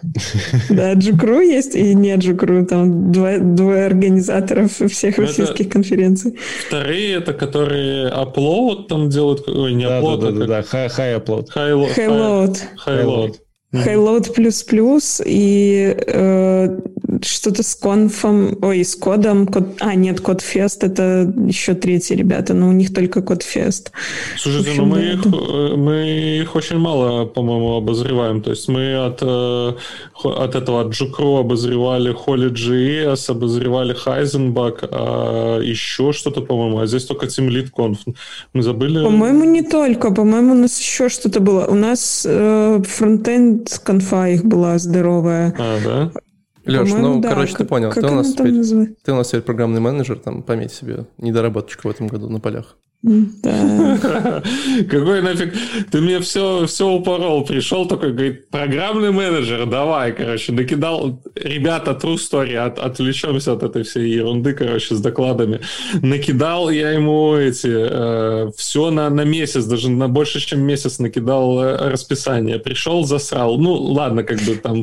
Было, Давайте был... без семейных разборок, Леш, ну, серьезно. А ты мне, а ты мне, а помнишь, я, я шел, а ты мне на ногу наступил. Вот, вот это из-за этого все. Да, да, Ладно, поехали дальше. Нет, это Короче, если вы менеджер, и у вас вдруг приключился синдром самозванца или какая-то депрессия по поводу работы, посмотрите доклад Егора Толстого, поставьте себе нормальные цели на 2021. Там прям все написано, как надо делать. Прекрасно. И зарплаты указаны, так что вы можете... Вообще, все вилки, да. Все указано. Ладно. Сра- сразу идите к ресурсному менеджеру, говорите, я видел в докладе э, вилки, вот как раз ребята на проконфе посоветовали, ну, и много говорите про конф, тогда это помогает. Это помогает всегда. Давайте пойдем дальше. Ля-ля. Мой следующий доклад э, с конференции «Я люблю фронтенд» от компании Яндекс. Э, и там был прекрасно. До этого, по-моему, была статья, и потом был доклад, или наоборот, я уже не помню, от Полины Полина Гуртовая или Гуртовая, не уверен, когда падает ударение. А, но это э, доклад по названием «Картинки как коробочки».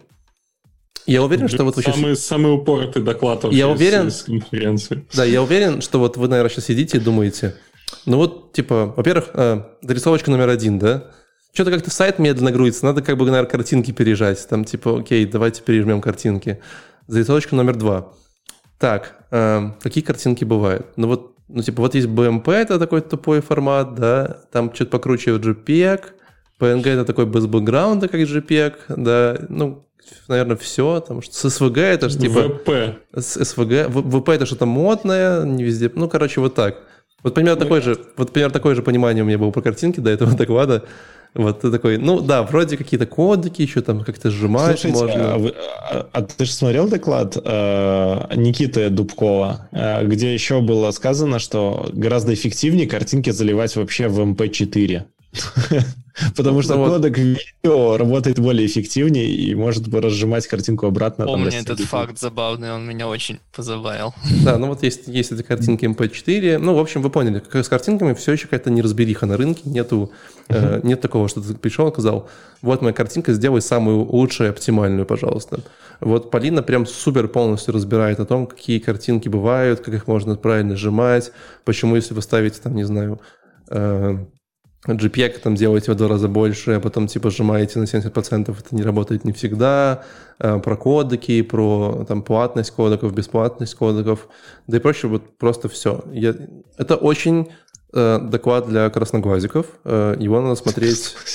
Его надо смотреть э, внимательно, э, иногда останавливать, выходить нервно покурить, возвращаться, отматывать на 5 минут назад – вот, но э, если вы вот прям поймете все, что там написано, немножко даже сами поэкспериментируете, точно станете э, лучше и войдете в Новый год, если успеете, или покинете старый, если не успеете, э, как минимум более хорошим человеком, наверное. Человеком не обещаю, а разработчикам точно. Выберите из коробочки, так сказать. Надо выберите из коробочки. Слушайте, вот. ну и вот э, для тех, кто как бы хочет просто легко войти, э, несмотря войти. эту всю, всю штуку, и просто хочет пережимать свои картиночки, TNE PNG, и появился новый инструмент Squash. И недавно на прошлом, позапрошлом выпуске, когда вы в базом рассказывали, парниша, который, я не помню, как его звали, Валик, к нам приходил гость. Э, Владимир Дашукевич?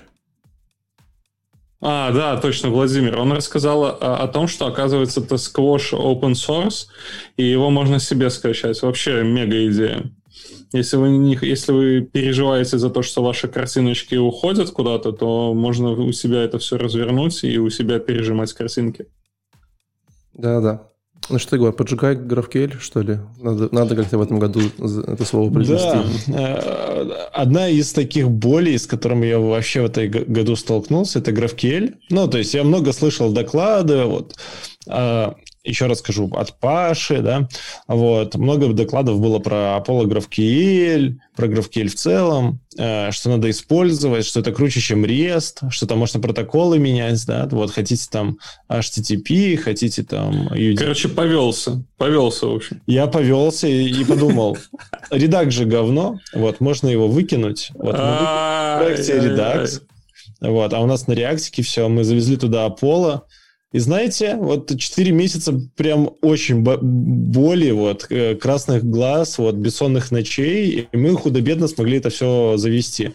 То есть Аполло, а, как оказалось, да, это вся идея классная. Ты читаешь сайт, брошюры, здорово. А, а это вся история про enterprise, про, про реально большие проекты. А, это не про маленькие стартапы, где там четыре с половиной человека вот, э, сидят и делают будущее. Да? Вот. И оказалось, оказалось, что там еще есть федерации. Да? То есть про это же никто не говорил. Ну, то есть одно дело написать сервис такой монолитный на GraphQL, а другое дело написать там микросервисы на GraphQL. А вот микросервисы, оказывается, не так просто пишутся, а, потому что, представьте, один сервис э, схему возвращает, и второй сервис схему возвращает. А чтобы вы понимали, те, кто не использует GraphQL, э, схема — это запрос. Это вот как селектор в базу. Да? То есть мы пишем select, звездочка, что-нибудь там оттуда-то. Вот. И проблема в том, что оказалось, фронтенд может работать хорошо. Ну, все инструменты GraphQL, только если у тебя один endpoint. То есть один сервер раздает все, все микросервисы, все данные, все комбинации запросов, которые ты можешь сделать, но через одну, одну точку. Вот. У них это называется в Apollo. Это схема стичинг. Это когда ты берешь, склеиваешь кучу схем от разных микросервисов, а схема в данном случае это комбинации запросов, которые ты в этот микросервис можешь сделать. Ты их склеиваешь, чтобы через одну точку сделать «возьми мне данных пользователей с этого сервера» расширь эти данные пользователя данными продуктов, но с другого сервиса. А, а потом возьми данные продуктов и расширь аватарками или картинками с третьего сервиса. И чтобы вот эту вот операцию сделать, там прям нормально коды надо налопатить. Вот. И вот эти федерации мы так и не смогли подвести. То есть я... Кто-нибудь слушает сейчас вообще? Егора? Ну. Я жду, когда он закончит просто. Короче, короче, э, это то, что мне вообще не удалось сделать в этом году. То есть это такая задача со звездочкой, которую я пытался пытался сделать, и в итоге написал просто гребаный костыль, вот, и взял просто все схемы и склеил, блин, руками. Просто как, типа, э, строка плюс строка плюс еще одна строка и готово. Вот. И оно худо-бедно завелось, потому что если бы мы с федерациями засели, это был бы следующий год, мы там только сделали опишку. Вот. А ты пробовал это... монолиты? Там просто, ну, типа, эта проблема сразу решена. Так, мы пробовали монолиты, но некоторые монолиты нам все равно хотелось сделать, ну, типа, распилить хотя бы на три части монолит, ну, то есть логические прям, и раздать разным людям делать. И, короче, с GraphQL это реально больно. Вот. Но микросервисы на GraphQL это больно. Вот, есть, в смысле, Андрей, ты... Андрей в комментариях говорит, что им... Андрей говорит в комментариях, надо его позвать будет на какой-нибудь GraphQL, что ему удалось это сделать, видишь? Да. Смотрите, вот. есть микросервисы, а есть микрофронтенды. Это две разные вещи. А Ты это про бэкэнд. Про... Это про бэкэнд. Это, а, угу. Я говорю про бэкэнд. На фронте на фронте там все как бы нормально более-менее. Там мы справились, мы поняли, как это живет. Ну, реально ушло много времени. То есть, чтобы людей обучить с нуля вот GraphQL, э, как отдельному языку там научить, проще Swift на бэкэнде завести. Короче. Знаете, я понял, что я не хочу Егору в проект, потому что явно приходишь в компанию, и все такие, ну сейчас у тебя будет полтора месяца обучения, смотри, микрофронтенды, э, GraphQL стичинг, э, все такое. Это такой, я, пожалуй, пойду. Тролли. Ну да, вот примерно так. Короче, федерация так прикольно тема интересная, но она такая, э, фу, вот, выглядит некрасиво, работать с этим не хочется, но оно есть. Вот. Окей, хорошо. Владик, твой последний топовый доклад на этот год. Не, Соберись. Последний. Я Ой, Владик, топ. Туда. Ну, Владик, последний, последний мой. Ну, там, mm. в смысле, я не мог не добавить э, какого-нибудь докладика по Котлину, потому что это было бы совсем кощунством, конечно. Вот, э, так что мой один из топовых докладов, который я выбрал, это доклад Романа Елизарова про взгляд в будущее про Kotlin. Он рассказывал и в целом, как платформа развивалась до этого, какие идеи э, были там, какие отбросились, какие во что трансформировались. И очень много даже рассказал, приоткрыл завесу тайны, так скажем, на тем, в какую сторону они думают развивать Kotlin в будущем. Какие-то даже были э, примеры фич, которые э, планируется ввести. Ну, понятно, что там может все еще измениться 10 раз, э, но все равно на каких платформах развиваться, как э, работать там с Java той же, э, все, все это постоянно улучшается, там пере, переосмысляется и прочее. В общем, доклад Роман такой всеобъемлющий про Kotlin. Если нужно было бы выбрать какой-то один доклад всего Kotlin Conf, там, который вот тогда мы смотрели, то стоит выбрать этот доклад и посмотреть его. А, и уж точно всем там Kotlin разработчикам, Java разработчикам тоже вот, строго рекомендуется посмотреть, знакомиться. Хотя, может быть, если совсем не, никогда раньше э, про Kotlin не слышали, будет, может, чуть-чуть сложновато. Я имею в виду для Java разработчиков, которые вообще не, не сталкивались. Но так как там, кстати, э, реально Рома первые несколько минут уделил тому, что было и как развивался Kotlin до этого, до нынешнего момента, а потом уже, что будет после, то следить за э, линией повествования очень легко и, в общем, интересно, я думаю. Я помню, я помню этот доклад, я его смотрел, и потом мне Владик на, в нашем выпуске еще минут 30 объяснял, что я посмотрел, потому что ну, половину да. я не понял. При, приходилось пояснение так ну, давай, давай для, для, для верных поклонников Kotlin топ одна фича, которую ты вот в этом году ждешь от Kotlin. Топ-1. Именно жду от будущего Kotlin? Да, да, то, что вот они анонсировали. Пришла. То, что ты прям сидишь и каждый, вот, знаешь, посыпаешь с утра, делаешь кофе, открываешь сайт Kotlin, ждешь, выпустили или нет, там ставишь палочку на... Kotlin, на... вот, э, с э, пенкой, вот. Да-да. Ну, топ-1.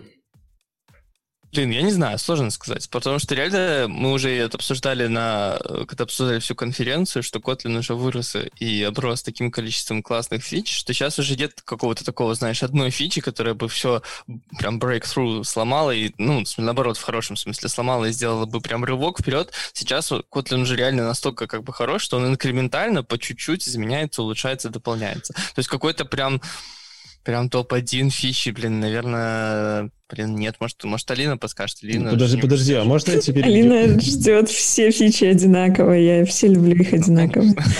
А, а, а комьюнити какой, фичи ждет? Какая у вас самая залайканная сейчас? Ты должна знать. А, я думаю, что, во-первых, э, ускорение build time а native, Kotlin Native, это точно прям вот ожидаемая история. Я думаю, что новый AR Backend тоже. Вот я бы выбрала эти две.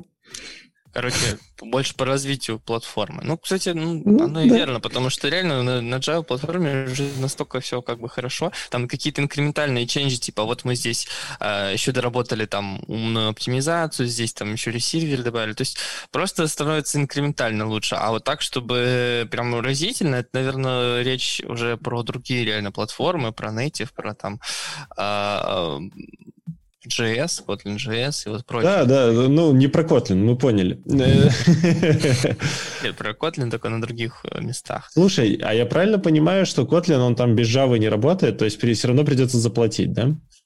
Нет, э, хорош, мы там уже были. Сто, стопэ, не надо.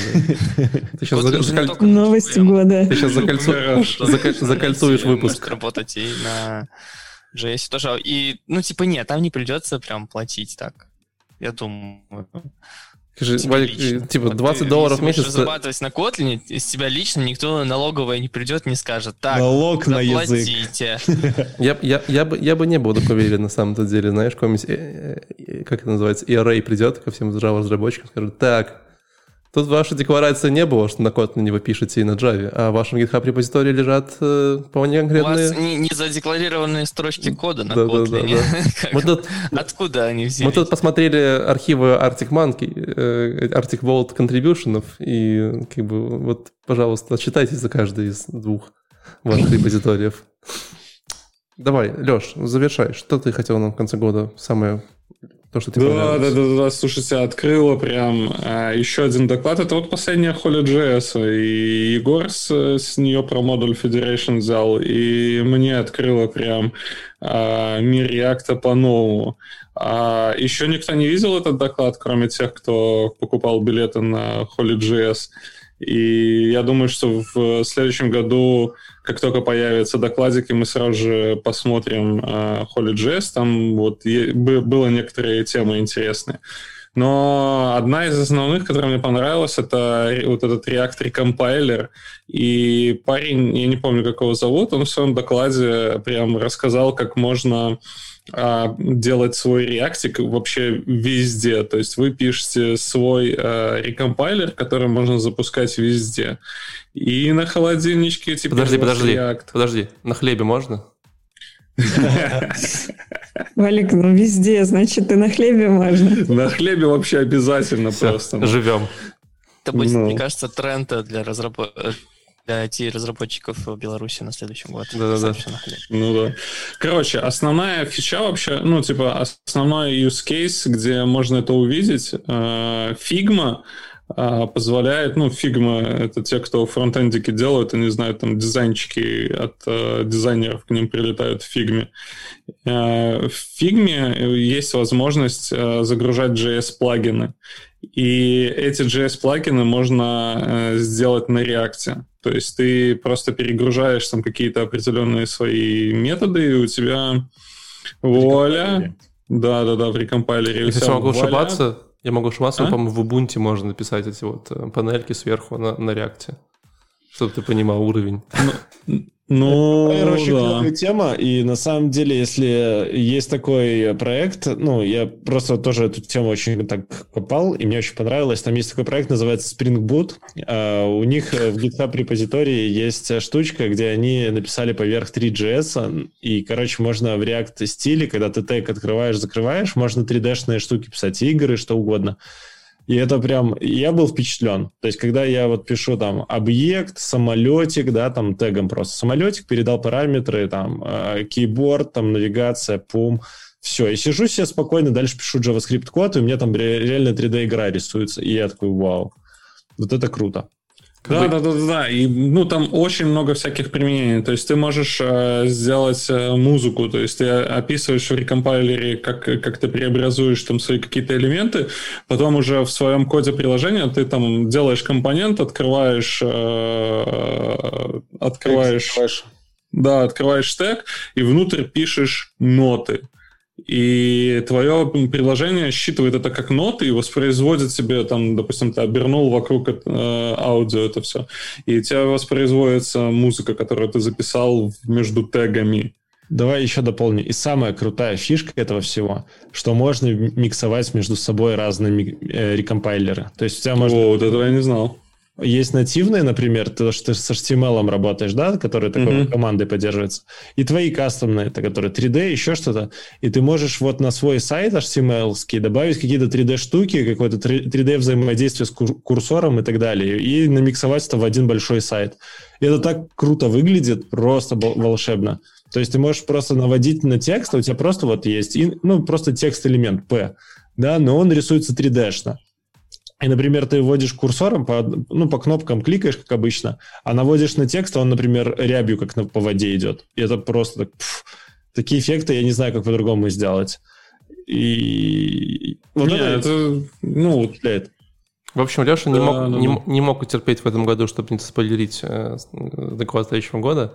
Вот, поэтому будем считать, что... Ну, подробнее, подробнее расскажем, еще раз э, расскажем. Это надо рассказывать вообще просто, это та, ну, это не фича, которая там в тренде, это прям вот э, какие-то куски информации из комьюнити, которые вырываются, и они должны в головочки фронтендушек попадать прям максимально быстро. Леша, Леша, ну, мы теперь знаем, кто просто тайный Санта у нас, кто приносит всякие интересные штуки. Вот. И, ну, знаешь, вот еще разработчики не успели рекомпайлер дописать, ты уже забрал у них лавры себе. Не, в смысле, рекомпайлер же нормально. Да ладно, ладно, я шучу. А. Ну что, на, на самом деле у нас по топовым докладам на год всего. Вот. Э, давайте, наверное... 2К20 завершен! Наконец-то! Ковидный год! Пока! Да, можно наконец порадоваться. Мы, я считаю, достойно проводили э, этот год и конференцию этого года. Хотя, конечно, мы очень боялись в начале года, что конференции не будет, и мы останемся без работы. И... Но мы не остались, да. Да, и, да, и, и мы будет... боялись, что мы не сможем удаленно это все вывести, будет никак вообще. И у нас куча технических трудностей было, и ребята болели, и оборудование терялось. Ну, более того, мне кажется, для нас даже как-то стало круче, потому что все пошли в онлайн, и теперь прям супер легко искать видео, и они появляются очень быстро, практически там мгновенно. Раньше всегда была такая ситуация, что э, конференцию провели, а видео там через пару месяцев только выложили, или там ну, через конференции... полгода. А сейчас прям... Конференция стала сильно меньше. Я когда вот выбирал раньше, ты, знаешь, там открываешь конференцию за год, и там у тебя, не знаю, тысяча таких понимаешь, строк, ты такой, боже мой. А сейчас, типа, ну, наверное, это там 200, три сотни, четыре. То есть, кажется, половина Легче выбирать, да. Ну, наверное, да, может быть. А, давай что-нибудь пожелаем всем нашим слушателям по очереди. Начнем с Алины и будем на этом откланиваться. Алина? Я желаю всем, чтобы, наконец, качели или как-то маятник качнулся в обратную сторону, и следующий год обязательно принес вам ровно столько же классных ощущений, сколько в 2020 вам залетело всяких беспокойств, тревог и уныния. Вот мое пожелание такое. Я думал, Алина говорит про монолит, про маятник, но так тоже хорошо. Нет.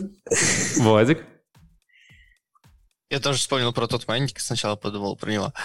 Так, я, я пожелаю, на самом деле, вне зависимости от того, в каком это будет формате онлайн там или лично, в каком вам удобно, больше более крутых и еще более классных конференций.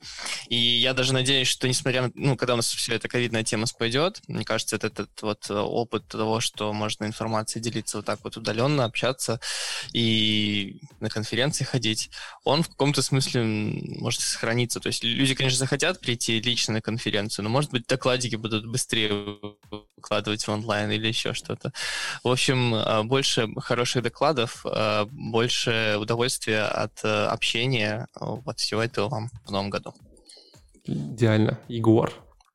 Э, больше общения, уходите с фронтенда, бегите, собирайте свои вещи, оставьте React, вот Федерация, GraphQL, все это бросайте и бегите на бэкэнд.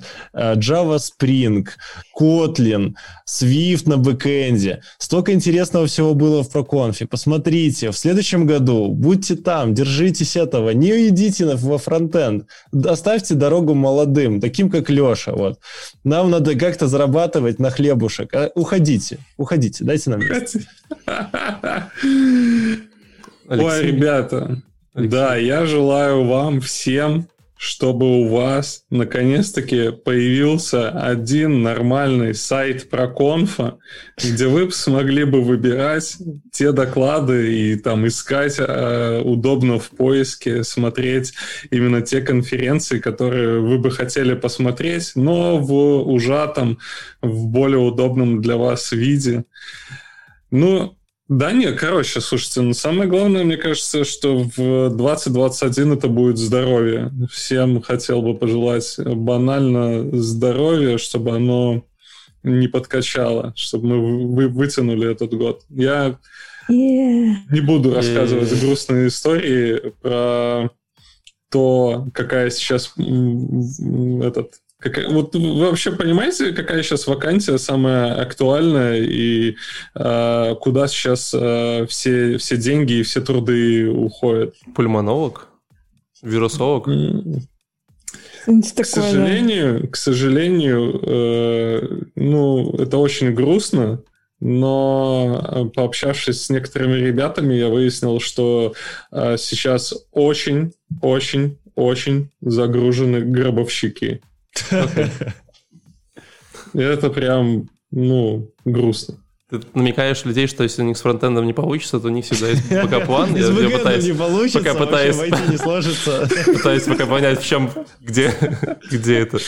Ты говоришь что-нибудь позитивное, что-то ты как-то не туда сошел. Давай. Ну, отмена. Сайт, сайты и здоровье, ну, все, все классно. Сайты и здоровье. Сайты в каждый дом, давай вот так. Ладно. Да, да, да. Я с своей стороны пожелаю, мое традиционное пожелание людям, чтобы в 2021 году, несмотря ни на что, ни на какие внешние факторы, которые вокруг вас творятся, у вас было бы гораздо больше дней, когда вы обнаруживали себя в каком-то супер, эм, супер угарном э, состоянии в 12 ночи в трусах за компом, когда вы делаете что-то очень классное, что вам очень нравится, от чего вас очень сильно прет. Таких дней должно быть очень много. Даже если, даже если ты будешь смотреть э, проконов, например, или там лайки ставить на видос, ну, вы понимаете, да, всю эту штуку. Или рассказывать своим друзьям, что есть такие ребята, как проконф, э, которые рассказывают вам о конференциях, и можно на них подписаться и постоянно быть в тренде, знать, что выходят новые технологии. Или еще смешнее, знаешь, мама заходит, такая открывает дверь, и сын такой, мам, мам, я тут прокон смотрю, ты так не вторгайся. Главное, руки держи над, над столом, да. Вот. Ладно, спасибо вам большое, что вы были с нами целый год. Вы знаете, что мы вас очень сильно любим, мы все делаем специально для вас. Э, оставайтесь на связи. Проконф э, на, на этом году все. Мы уходим в небольшой э, ретрит, э, праздники, будем кушать оливьешечку, поднимать бокалы за ваше здоровье. Вот. И уже увидимся в 2021 году, где вас, конечно, порадуем, порадуем чем-нибудь новеньким. Может, Леша сайт наконец сделает, там вот эта вся история, выходные ж большие, понимаете? Джемстек, джемстек, Да-да-да. Вот. Э, спасибо большое и вам, Алина, Владик, Егор, Алеша, что были со мной в этом году. Было клево. Хорошо. Да, Пока-пока. С Новым годом, с наступающим! Вау! Нет, нет, подожди, не то. Вот это вот.